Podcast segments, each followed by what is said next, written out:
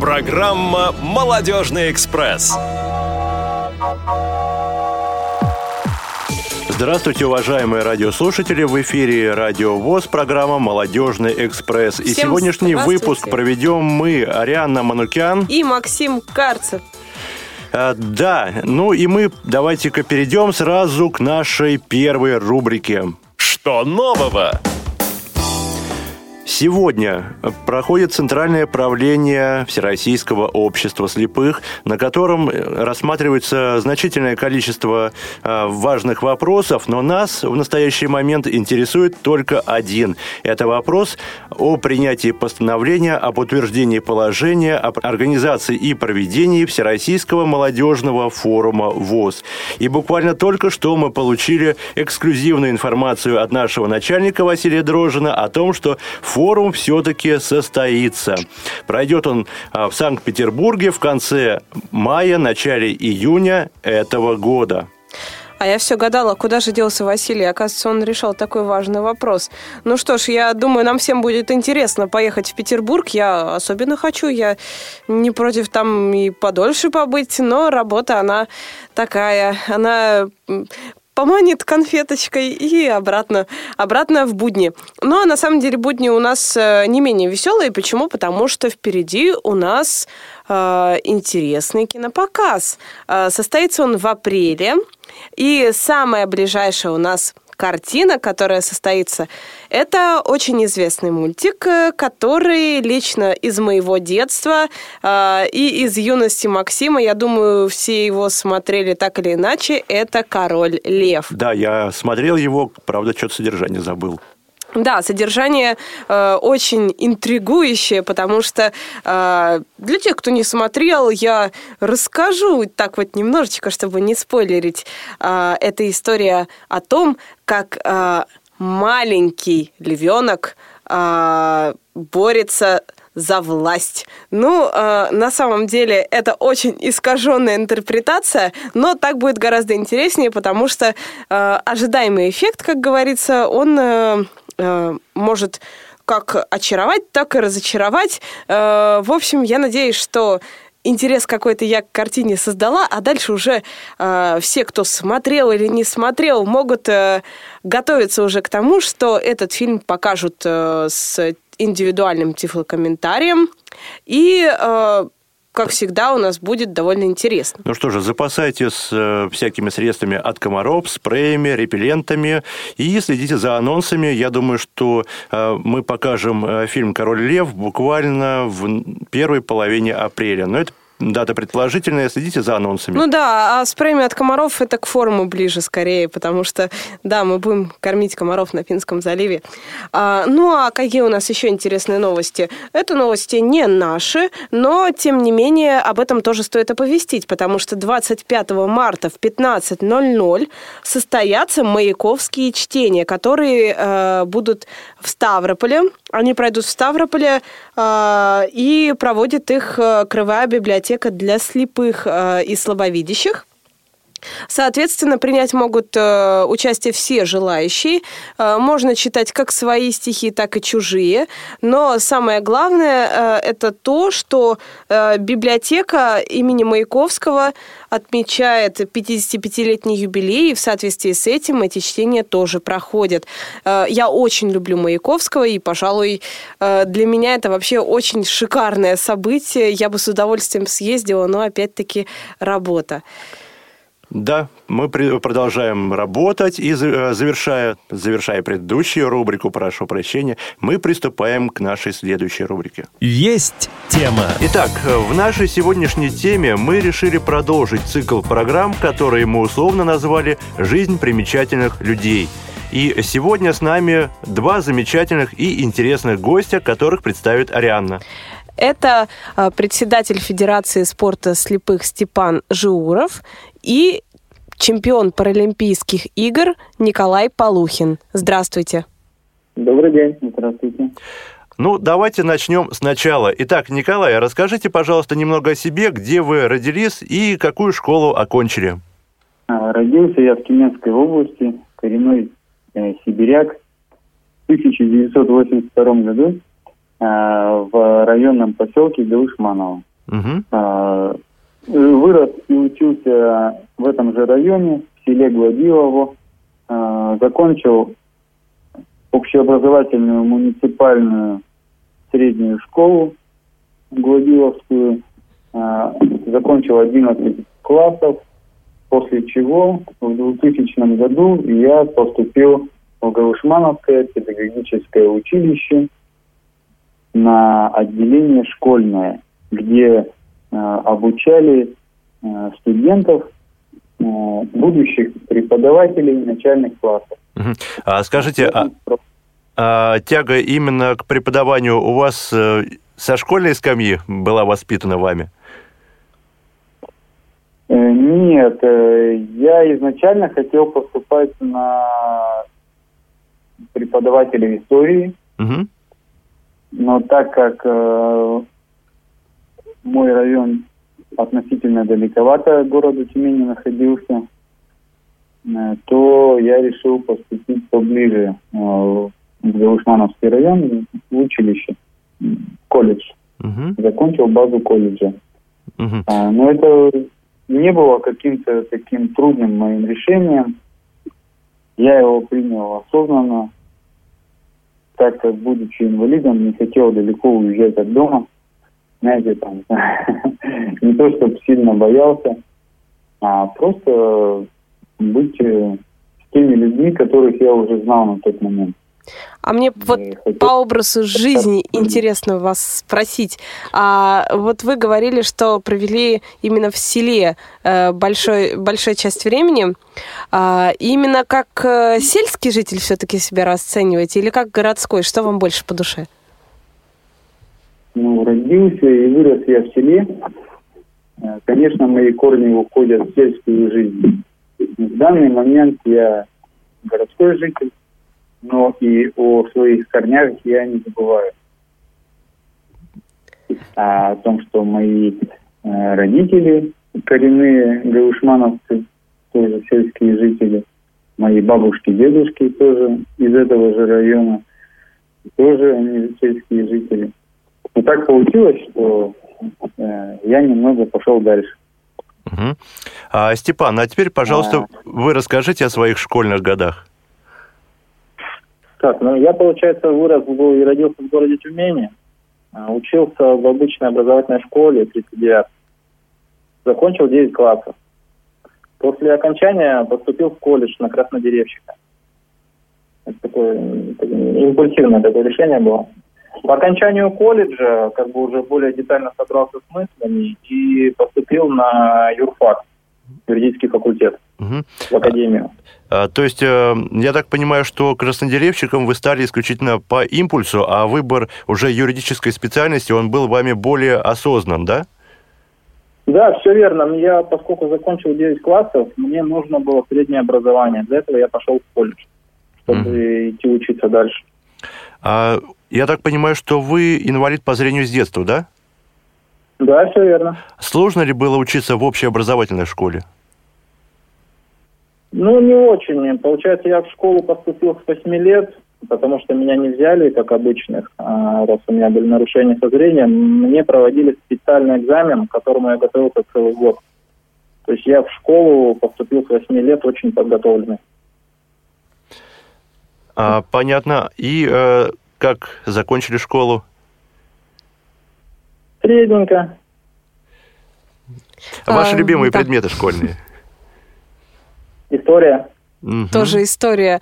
А, однако интересно, все-таки а, я больше слышала, что Тюмень это как такой IT-городок, а, потому что постоянно все IT-новости из Тюмени. А тут выясняется, что столько исторических талантов.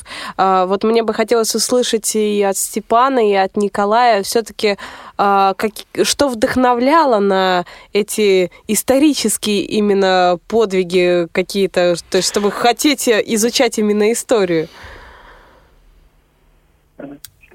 А, ну, отвечу, наверное, я, а, что, что, что подвигало, можно сказать, со школьной скамьи, вот это имеете в виду, да? Да.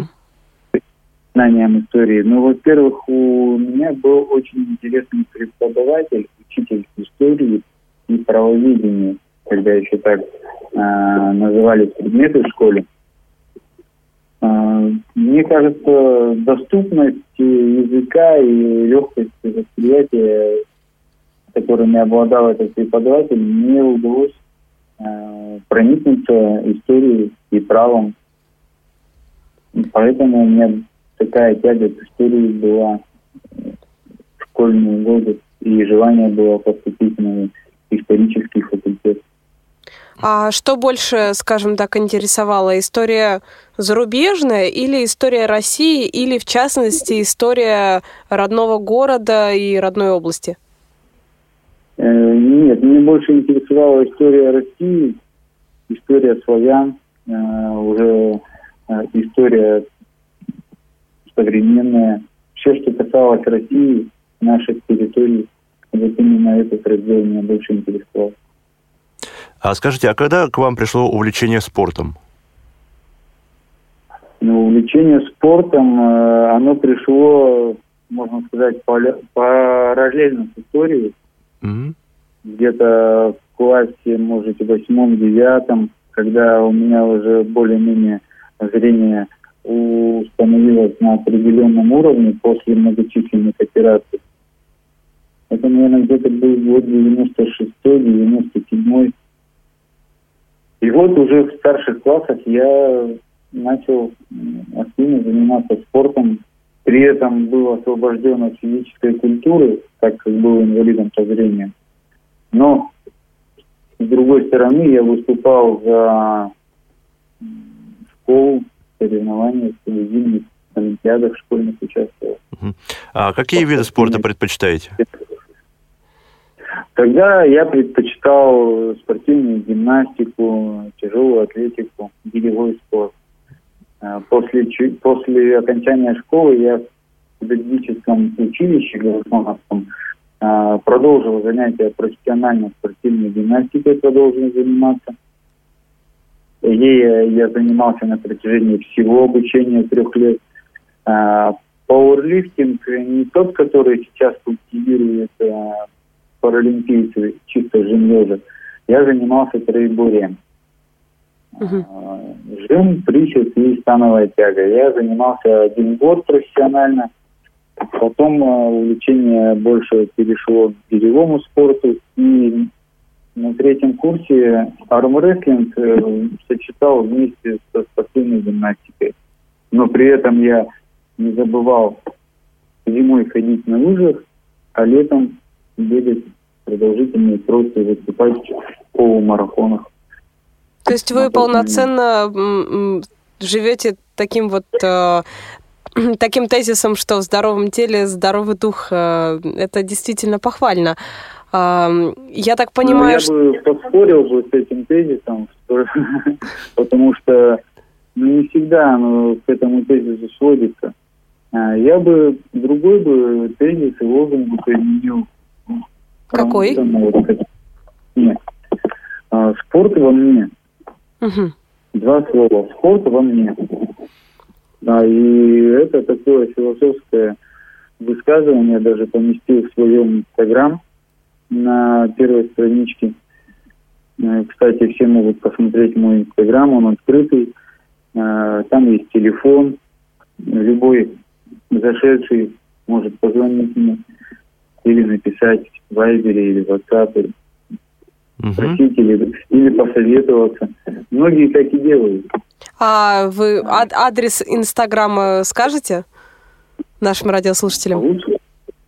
По-русски это Полухин Николай. Угу. Ну, Можно кстати... набрать русскими буквами Полухин Николай. Кстати говоря... Это чемпион 007. Угу. А это, это, мой, это мой ник.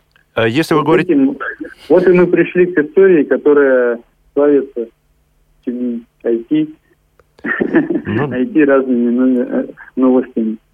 А если вы говорите, что ваш телефон находится в общем доступе, э, назовите его, пожалуйста, для наших радиослушателей, э, если у них, у них возникнут какие-то к вам вопросы, чтобы они с вами могли связаться. 8 912 395 03 63. Ну что ж, дорогие радиослушатели, теперь вы знаете, что сделать, э, чтобы спорт точно был в вас. Нужно проконсультироваться с человеком, э, который познал это на себе. Ну, а теперь э, непосредственно вопрос к Степану. А расскажите, пожалуйста, о своем становлении после вуза. Что же было дальше? Какие у вас были интересные жизненные опыты? Ну, получается, с третьего курса э, мы начали с друзьями думать, что делать нам дальше. Э, рассматривали варианты коммерции различные, но поскольку в основном не было никакого стартового капитала у нас, мы как-то однажды поехали в Екатеринбург, в аквапарк, ну и зашли на итальянский рынок. Это вещи привозят туда с Китая, очень дешевые. Ну и купили себе обувь и посмотрели, что очень дешево как-то это все стоит. Приехали домой, продали несколько пар знакомым. Ну и подумали, что, в принципе, неплохо бы заниматься этим. А, я открыл, получается, индивидуального предпринимателя себе, и каждые выходные на протяжении полугода мы ездили в Екатеринбург за товаром. Через полгода у нас объемы начали расти, что нас сильно удивило, поскольку еще не были полноценно подготовлены такой сильной предпринимательской деятельности. Более начали вдаваться в учебу, изучение всего этого. После семи месяцев э, мы открыли уже магазин, нашли поставщиков с Китая. И получается, за 11 месяцев мы сделали свой первый миллион. Неплохо. Потом у нас небольшие разногласия произошли э, с моим другом. И я вышел из бизнеса. Но англичане не зря говорят, никогда не бери с собой в бизнес друга. Ну, да, спорное суждение. Вот, и где-то после того, как я вышел, проанализировав рынки, решил э, заняться строительством, поскольку были там знакомые. То есть мы открыли компанию по сметному аутсорсингу. Это достаточно новое направление было в 2012 году. Угу. Все, компания просуществовала год, так, а расскажите, пожалуйста, чем конкретно вы занимались? Местный аутсорсинг э, – это, получается, при строительстве определенных зданий дается определенная документация. Э, многие строительные компании заказывают проектную документацию э, в институтах проектных. Угу. Вот, а мы предлагали как бы намного дешевле, и чтобы не содержать свой штат ПТО, брать это все на аутсорсинг. А скажите, пожалуйста, а с какими вообще проблемами сталкивается человек, который решает заняться бизнесом? В первую очередь это деньги. Угу. Потому что нужно понимать, э, на что ты будешь открывать, как ты будешь содержать. Ну, а второе, я считаю, это знание. Все-таки необходимо понимать. То есть плохое зрение не является препятствием для занятий именно предпринимательской деятельностью? Вообще нисколько. Ну, а именно с точки зрения каких-то предубеждений, вот э, вы лично не сталкивались с тем, что э, вы приходите, и э, у людей складывается какое-то такое впечатление, что как будто бы э, что-то не так, что-то что по-другому, может быть, должно быть. Может быть, какой-то у вас должен быть представитель или еще что-то в этом духе. Или э, совершенно свободно, самостоятельно, э, скажем так, э, вы могли все реализовать вообще без проблем. Ну, проблемы были в начале. После того, как продал строительную компанию, возник вопрос о том, что я уступаю многим в образовании. И мне пришлось ставить ставку на то, чтобы меня воспринимали более серьезно. Я должен быть более образованным, более понимающим в этих вещах на головы две, чем остальные. Очень сильно ударился в образование, пришлось очень много читать. А какое образование? Ну, ну в основном э, я заканчивал юридическое дальше. Это я еще студентом четвертого курса был на тот момент. Времени мало на, на учебу оставалось, почти не присутствовал на учебе, потому что все в деле, в деле, поездки, все это. Ну и бизнес-литература. Uh-huh. То есть очень много различных курсов, э, литературы. А, ясно. А, соответственно, вот э, после вашей учебы, чем вы решили заняться вот после строительного бизнеса? После строительного бизнеса мы открыли туристическое агентство. Это было начало 2014 года. Открылись очень хорошо. Угу. Шли хорошо. Штат был 7 человек. Дела шли очень хорошо. Но печальное событие осени 2014 года вынудили нас э, продать вскоре туристическое агентство. Угу. А куда организовывали туры?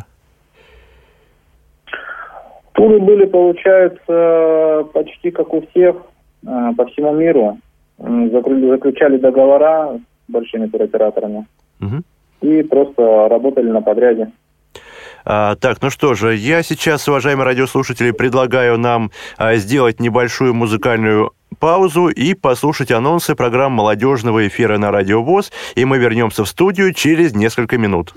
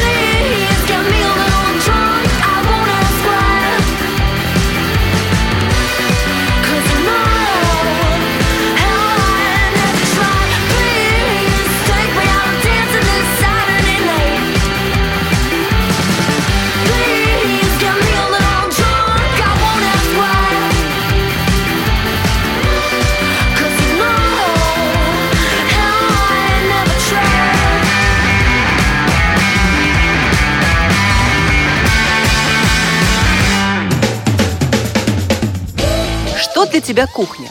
Это арена твоей битвы с кастрюлями и сковородками?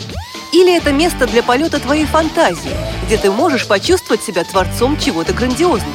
Хочешь покорить сердца своих близких? Не пропусти новое молодежное кулинарное интерактивное шоу на Радио ВОЗ «Вкусноежка». Как не утонуть в окружающем нас огромном океане законов и других нормативных актов – удержаться на плаву, двигаться в нужную сторону, достигать нужных целей. Программа «Курс направо» поможет найти законные решения запутанных жизненных ситуаций. Дату и время выхода программы в эфир уточняйте на сайте радиовоз.ру. Слушайте нас на Радио ВОЗ. И помните, незнание законов не освобождает от ответственности.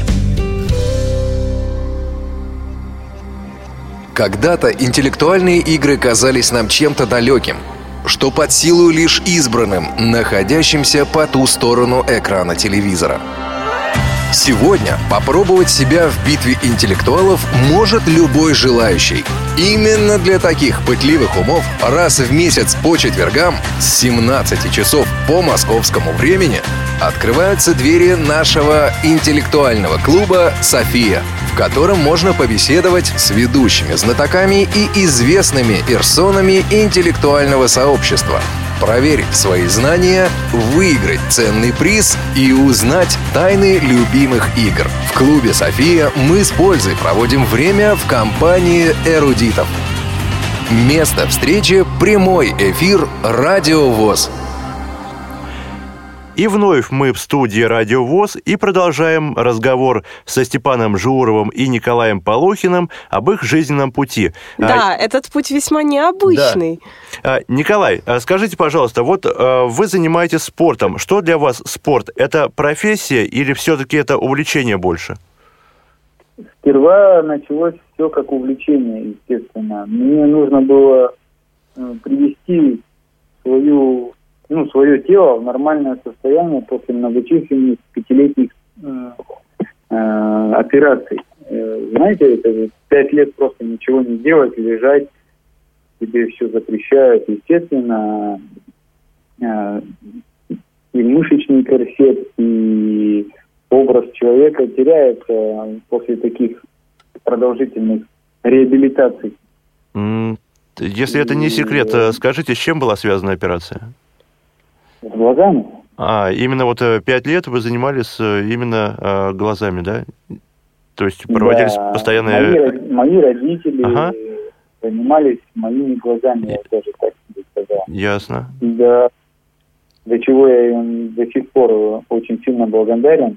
И каждый день практически говорю большое спасибо либо открыто, либо какими-то другими поступками. Угу. Они меня очень прекрасно понимают в этом плане.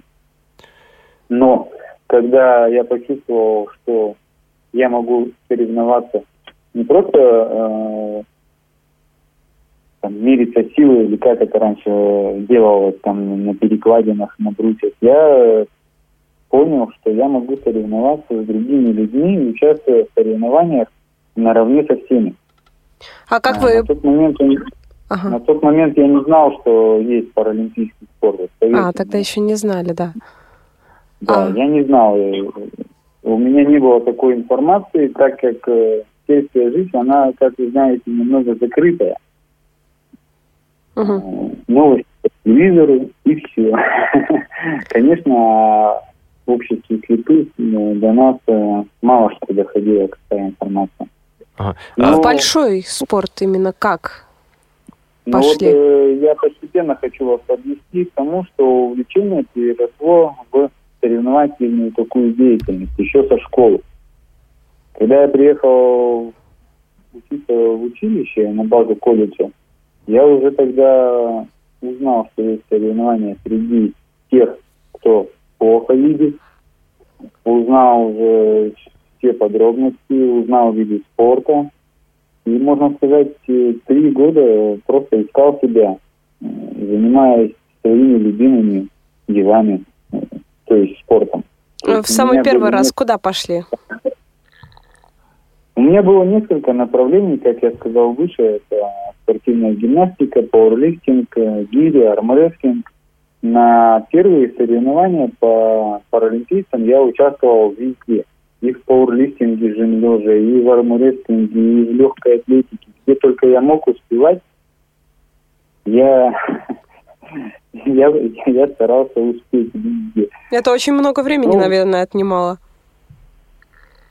Ну, соревнования проходят в два дня. У нас э, в Тюменской области это чемпионат области среди инвалидов, он раньше назывался, его потом переименовали среди паралимпийцев. Вот. Э, я участвовал в трех видах спорта. Пауэрлифтинг, атлетика, армрестлинг. Иногда выбирал там дарт. Не знаю, для чего это мне было нужно. Но где просили, там и выступал. Но когда я приехал в Тюмень поступать э, в Тюменский государственный университет на базу э, физвоспитания, физическая культура, я уже понял и определился, что, э, что мне нужно. Тогда мне посоветовал э, всеми уважаемый Мишатин Борис Алексеевич подойти к Голдинову Вячеславу Анатольевичу, который набирал поток э, молодых спортсменов. И я последовал совету нашего ветерана, глубоко уважаемого, и до сих пор Вячеславом Анатольевичем тренируюсь и выступаю на высоком уровне. А расскажи... И продолжаю повышать свое образование именно в сфере физической культуры. Я закончил сперва бакалавриат. Факультет переименовали в будущем в институт э, физической культуры. Я закончил институт физической культуры, поступил в магистратуру на правах паралимпийского чемпиона уже тогда а, Ванкувера э, в 2010 году. И закончил успешно магистратуру. Сейчас я являюсь магистрантом и собираюсь поступать в аспирантуру. А, Интересно. Получать дальше свои знания. Как говорил э, Степан, э, образование должно быть на уровне тех Буд... действий, которые мы стараемся делать. Будете кандидатскую писать? А почему бы и нет? А если не секрет, э, какую тему хотели бы затронуть? Я бы хотел затронуть э, организация, э, менеджмент и организация Федерации слепых. Угу. А мы уже коснулись э, темы, э, что вы стали чемпионом э, Олимпийских игр в Ванкувере. А расскажите, пожалуйста, вообще о своих достижениях в спорте.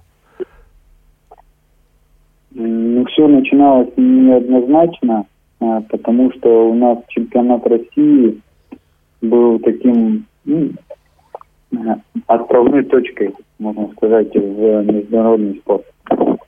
Но чемпионаты России у нас обычно отменяются из-за из холодов, переносятся. Поэтому э, такой путь был немного такой длинный, э, чему я очень э, сильно, так знаете, переживал. Почему, почему задавался таким вопросом?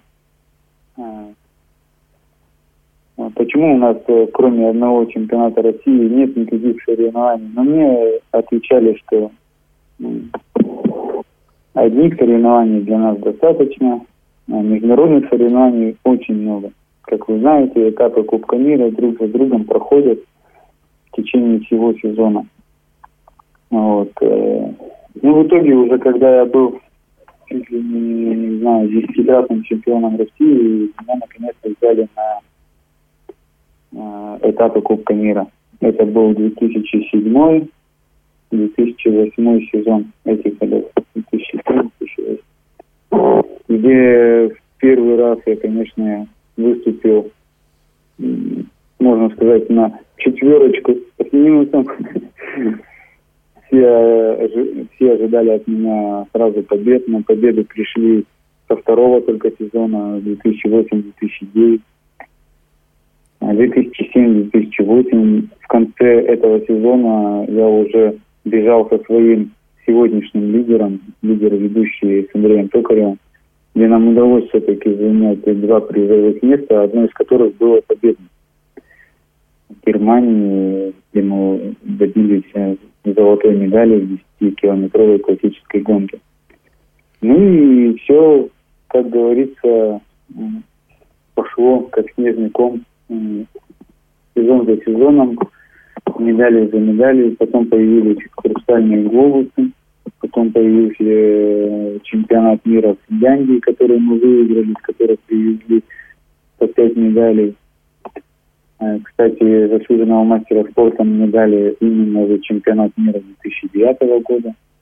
Награждение, награждение тянулось очень сильно долго, тоже меня очень э, нервничать заставляло это награждение, потому что все откладывали, откладывали, и в итоге на Паралимпийских играх в Ванкувере мне вручили значок.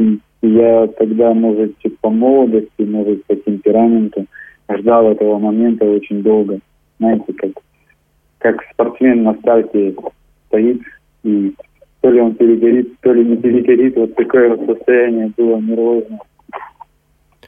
А, скажите, пожалуйста, а вот э, дистанция 10 километров – это ваша любимая дистанция, или вы и э, на более длительные дистанции, скажем так, э, ну, э, можете пройти и более длительную дистанцию? 20, 30, 40. Ну, 40 ты... Ну, вообще за моими плечами уже не один марафон, угу. 50 километров. Э, он вот. среди паралимпийцев не, не проводится. Это я участвую среди здоровых на территории Тюмени. Угу. Последний, последний полтинник я проехал в 2008 году или в 2009, уже не помню, вместе с Вячеславом Анатольевичем. Тогда наша марафонская, так сказать, э, желание полтикло. После этого мы не ездили марафоны. Ну, Вячеслав Анатольевич, естественно, побольше марафонов, у меня пять. Э, у паралимпийцев самая длинная дистанция на данный момент 30 километров это на этапах Кубка мира проводится. На официальных стартах чемпионат мира и Паралимпийские игры 20. Ну, вот э, еще есть в рамках э, коммерческих марафонов паралимпийские дистанции, где марафон делится на две части. И паралимпийская дистанция занимает ровно половину. Э, в основном это 25 километров.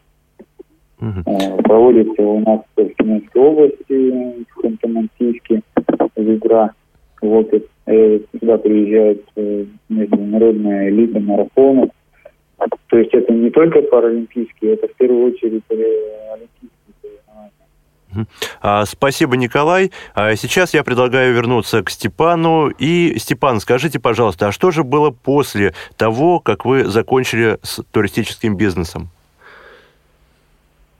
Так, это, получается, был конец 2015 года, начало 2016 а, как раз начались вот эти события на Украине, и получается к нам а, много украинцев приехало.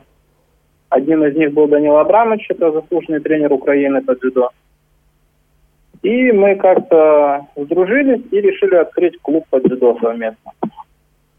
В данный момент я являюсь исполнительным директором этого клуба начали двигаться в этом направлении, и где-то через полгода он мне рассказал, как у них на Украине вообще происходит а, процесс включения а, инвалидов в спорт.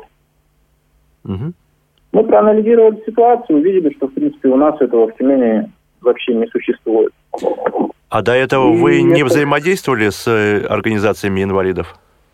Нет, я до 26 лет вообще не знал, что это такое. Угу. Получается, в мае прошлого года мы решили открыть первый э, детский класс по дзюдо по слабовидящим. И вот с этого момента я, так сказать, познакомился со всем этим направлением по спорту слепых. Угу. Начали а... знакомиться со всеми, ездить. А, получается, в июле у нас есть 76-я коррекционная школа здесь в Тюмени. Встретились с руководством школы, поговорили с ними. В принципе, они были не против. А, собрали родителей, объяснили, что мы можем открыть а, секцию дзюдо для детей. Mm, то есть все-таки для детей, а не для взрослых? Или взрослые тоже? Да. В первую очередь нужно начинать с детей. Первый mm. этап у нас был это дети. Мы еще не думали вообще полноценно. У нас было просто открыть секцию именно для детей. И все, и как-то прошло лето, я за это лето втянулся в это все. А, с сентября мы уже открыли спортклассы 76-й школы, уже там сейчас 45 детей занимается у нас очень активно. И с этого момента как-то, как вам объяснить? А, ну, вот начинаешь общаться с людьми и видишь, что, в принципе, есть сложности, и эти сложности мы могли решить с помощью своих ресурсов. Ну и как-то потихонечку начали втягиваться в этот слепецкий спорт. А, начинали сначала бои, то есть а, я пришел в ВОЗ, как-то они так посмотрели на меня, говорят, ну ладно, давай мы тебя примем, если что, позвоним. Все, mm-hmm. пришел в ВАИ, меня сразу взяли в спорторганизаторы по Восточному округу, это весь Мосгород. Ну и мы начали активно здесь э, заниматься вообще полностью всеми видами спорта. За три месяца мы открыли шесть различных секций. по видам спорта. Потом где-то с ноября я активно включился именно в слепецкое направление. Организовали осенью первый чемпионат города по жиму лежа. Очень хорошо прошел. Ну и с того момента очень активно стали задумываться о развитии спорта слепых вообще у нас в области. А, получается, Галина Александровна эти вопросы очень сильно обсуждали. И с депутатскими корпусами. Угу. Ну вот. С января, получается, меня избрали председателем Федерации спорта слепых. Тюменской области. Да, все верно. В этом же месяце мне предложили стать помощником депутата и возглавить направление у нас э, паралимпийского спорта и заняться э, проблематикой и развитием его. Чем Интересно. Ну, э, скажите, пожалуйста, удается ли э, совмещать э, деятельность вот именно Федерации спорта слепых и вашу предпринимательскую деятельность? Или все-таки от, пред, от предпринимательства пришлось отказаться?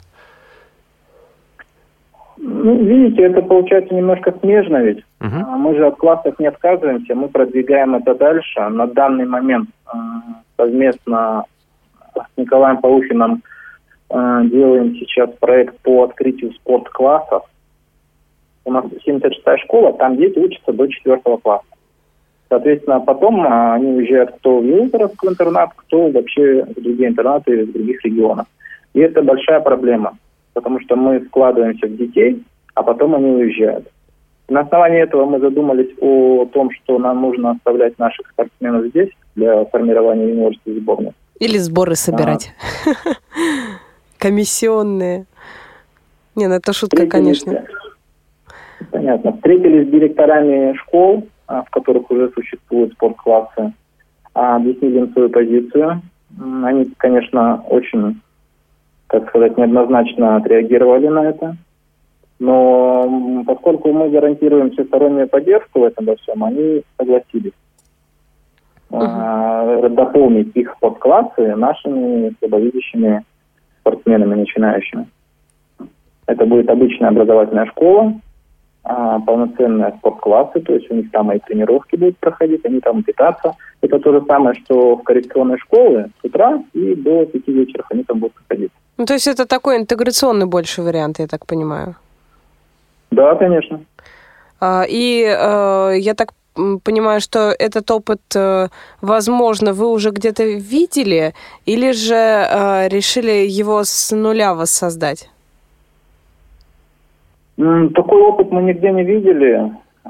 Все это вообще произошло случайно. Я как-то приехал к Николаю в гости.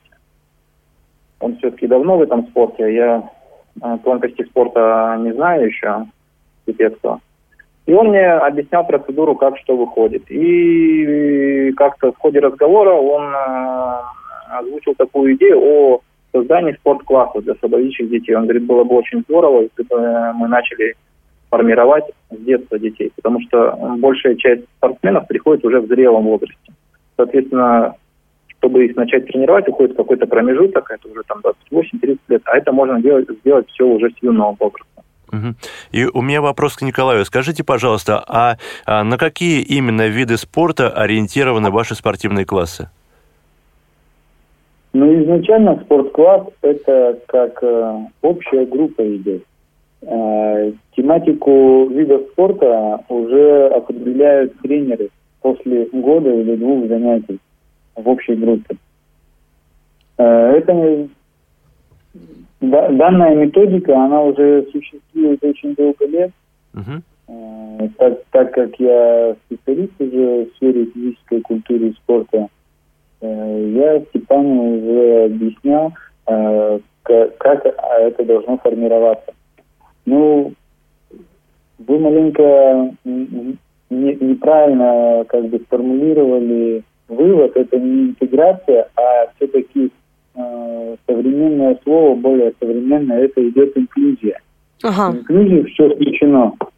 И это, это не полностью инклюзивный подход. Инклюзивных подходов очень много.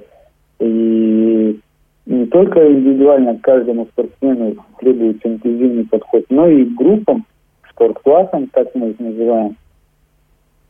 А, и вот именно инклюзивность а, мы пытаемся ввести в нашу новую, в наше новое направление именно в открытие спортклассов на базе Федерации спорта слепых. А, после двух, ну, полутора-двух лет занятий эти потоки будут разделяться на летние и зимние. Uh-huh. Вы прекрасно понимаете, летние и зимние виды спорта. И в процессе уже дальнейшей подготовки дети уже сами или либо тренеры будут направлять их, скорее всего, тренер, заслуга тренеров направить в нижнее русло. А с какого возраста э, детям можно посещать ваши классы? Тренера, словами моего тренера заговорил Вячеслав Анатольевич, детей нужно направить в свое русло правильно. А с какого возраста? Ну, уже идет непосредственно по видам спорта с 12 лет. Это общепринятое, можно сказать, э, направление. 12 лет, да. Э, в 12-летнем возрасте э, детки уже начинают соревноваться по девочкам, мальчикам, потом перерастают в юношей и девушек, потом в юниоров и юниорок, и уже после юниорского возраста достижения 20 лет э, они попадают уже в профессиональный спорт. Вот а. этот э, до, до профессионального спорта мы будем курировать э, данных детей, данные спортклассы.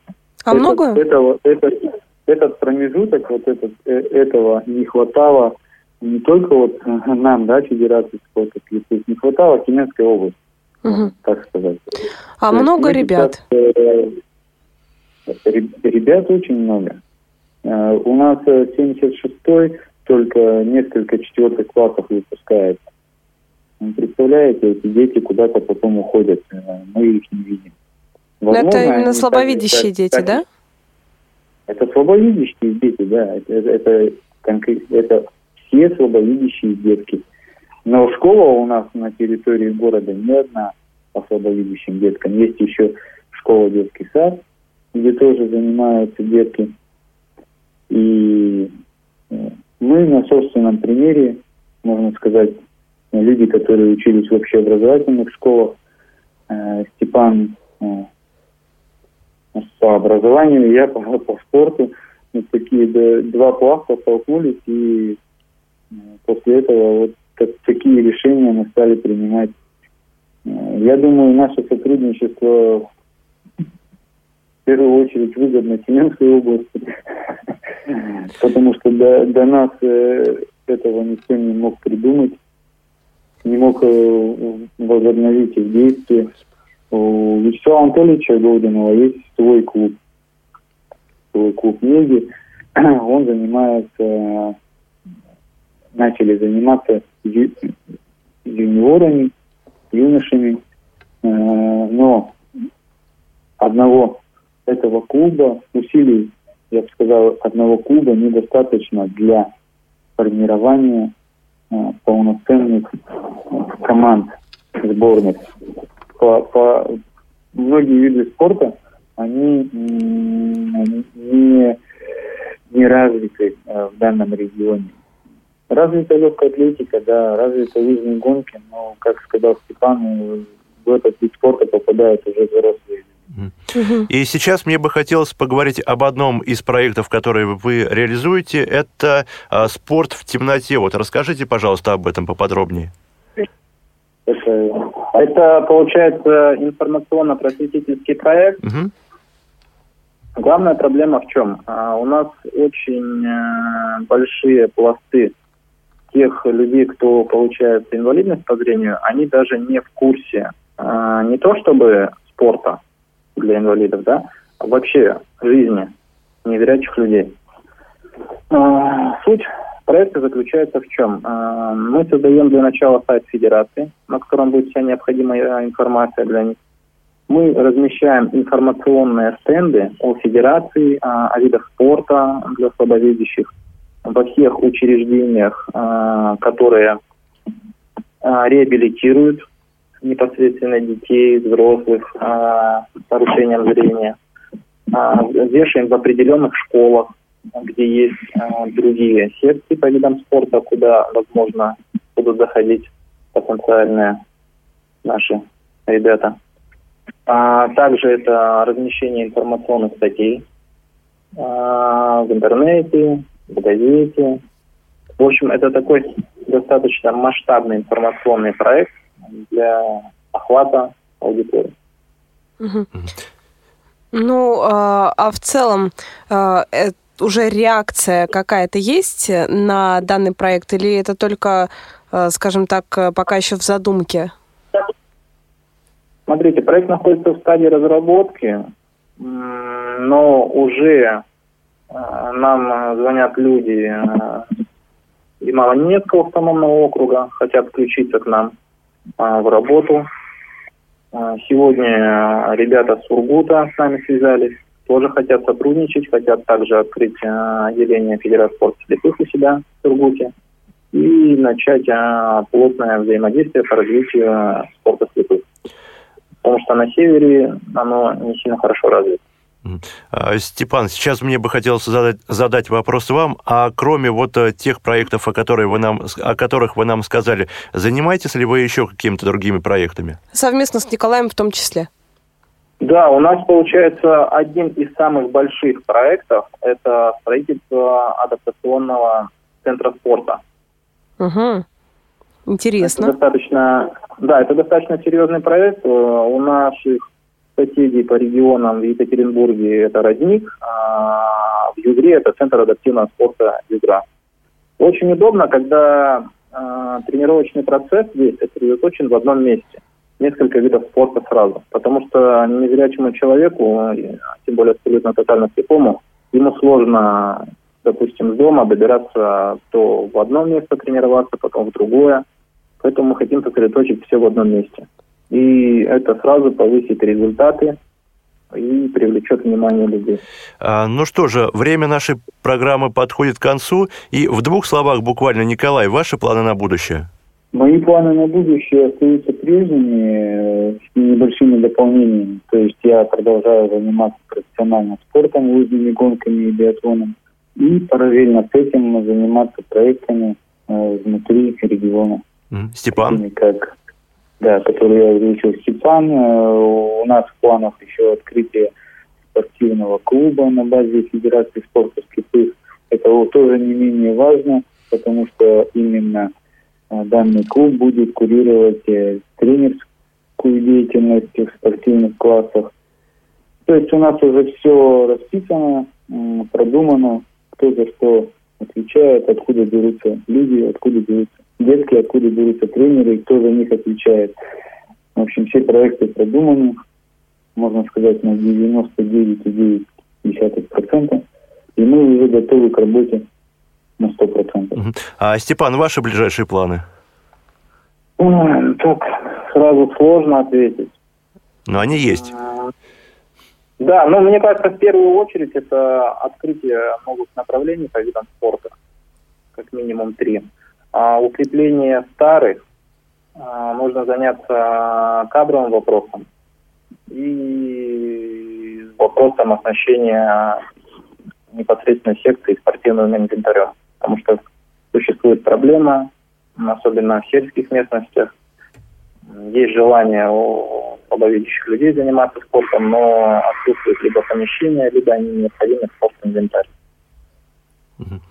Ну что ж, а, спасибо большое за прекрасную беседу. Как видите, жизнь примечательных людей, она очень многогранна. Мы еще раз благодарим Степана и Николая за то, что рассказали нам а, о длинном пути и о таком успешном пути к спорту, к большому спорту. Желаем вам успеха и удачи во всех ваших начинаниях. Спасибо вам. Спасибо. Спасибо, до свидания. До свидания. Ну и мне остается добавить только то, что программу для вас провели Ариана Манукян и Максим Карцев. Спасибо вам, что нас слушаете. До свидания. thank you